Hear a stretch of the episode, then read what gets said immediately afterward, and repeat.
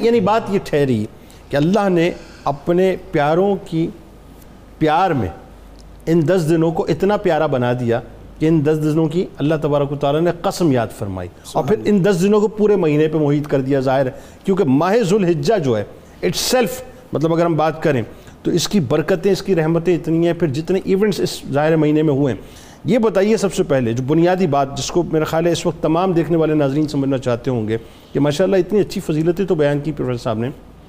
اب اس میں معمولات اور عبادات کیا ہونی چاہیے تاکہ ہم ان فضیلتوں کو حاصل کر سکیں، خاص طور پہ اس پورے مہینے۔ جی بسم اللہ الرحمن الرحیم مولا صلی وسلم، دائما ابدن علی حبیبی کا خیر الخلق کلہمی جنید بھائی دراصل انسان حریص ہے اور اسے نیکیوں کا حریص ہونا چاہیے۔ ہونا چاہیے بالکل ٹھیک ہے۔ اس کے پیش نظر اللہ تبارک و تعالیٰ نے بعض دنوں کو بعض دنوں پر بعض مہینوں کو بعض مہینوں پر فضیلت عطا فرما کی۔ ہمارے لیے بخشش و مغفرت کے بہانے ہاں اصل بہانے ہیں بس وہ چاہتا ہے بندہ آ جائے بس بندہ آ جائے۔ اب ان دس دنوں کے اندر ایک وہ دن ہے جو سال بھر کے تمام دنوں سے افضل ہے وہ یوم عرفہ ہے۔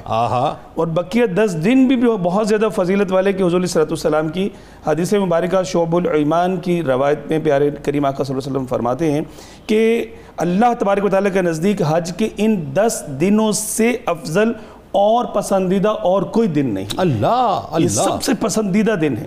یعنی تین سو پینسٹھ دن ایک طرف ہے یعنی تین سو پچپن دن ایک طرف ہے اور دس دن یہ دس دن ایک طرف۔ اور آپ یہ دیکھیے کہ ایک بہت عمومی یہ صورتحال ہے کہ ہمارے ہاں اس کی کوئی اہمیت کو مطلب سمجھا نہیں جاتا۔ ہم انہیں عام دنوں کی طرح سے گزار دیتے ہیں۔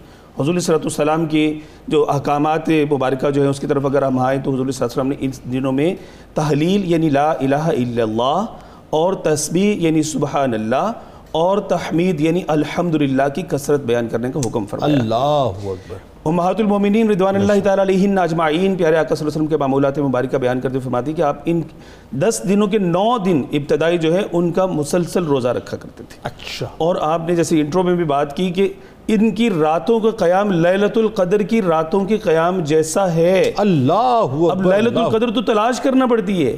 یہ تو ڈیفائن کر کے پہلے سے بتا دیے گئے۔ یعنی دس دن ایسے ڈیفائن کر کے دے دیے۔ جی ہاں ڈیفائن کر دیے بتا دیا اور ہم ان دس راتوں کو بالکل غفلت سے گزار دیتے۔ یعنی یوں سمجھیے کہ وہ تراسی برس اور چار مہینے ہر رات آپ کو عبادت کا ثواب بلکہ مل رہا ہے۔ بالکل ایسے بالکل ایسا ہی ہے۔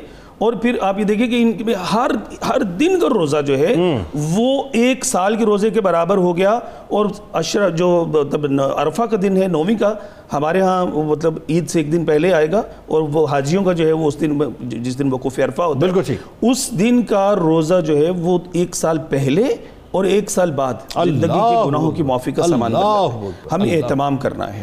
ہمیں اس کو عمومی غفلت کے ساتھ نہیں گزارنا۔ ہمیں قرآن حکیم فرقان مجید کی تلاوت کرنی ہے۔